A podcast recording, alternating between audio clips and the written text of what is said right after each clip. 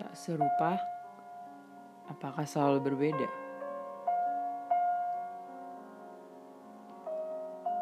Seperti satu kata ikhlas, ketika terdengar, rasanya tak lagi sama. Bagaimana bisa bersikap tanpa harus mengatakannya? Bagaimana bisa manusia melakukan tanpa berharap balasan? Balasan apa? Apa yang harus dibalas? Tanya dalam hati. Kemudian manusia itu menunduk. Berpikir, ya, manusia berbeda. Balasan diharap pun tak sama. Kemudian ia berteriak.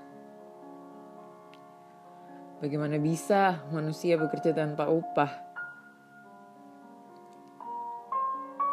Bagaimana bisa manusia mencintai tanpa berharap dicintai? Bagaimana bisa manusia berkorban tanpa imbalan? Ia mengeluh. Tidak juga. Semua orang sama.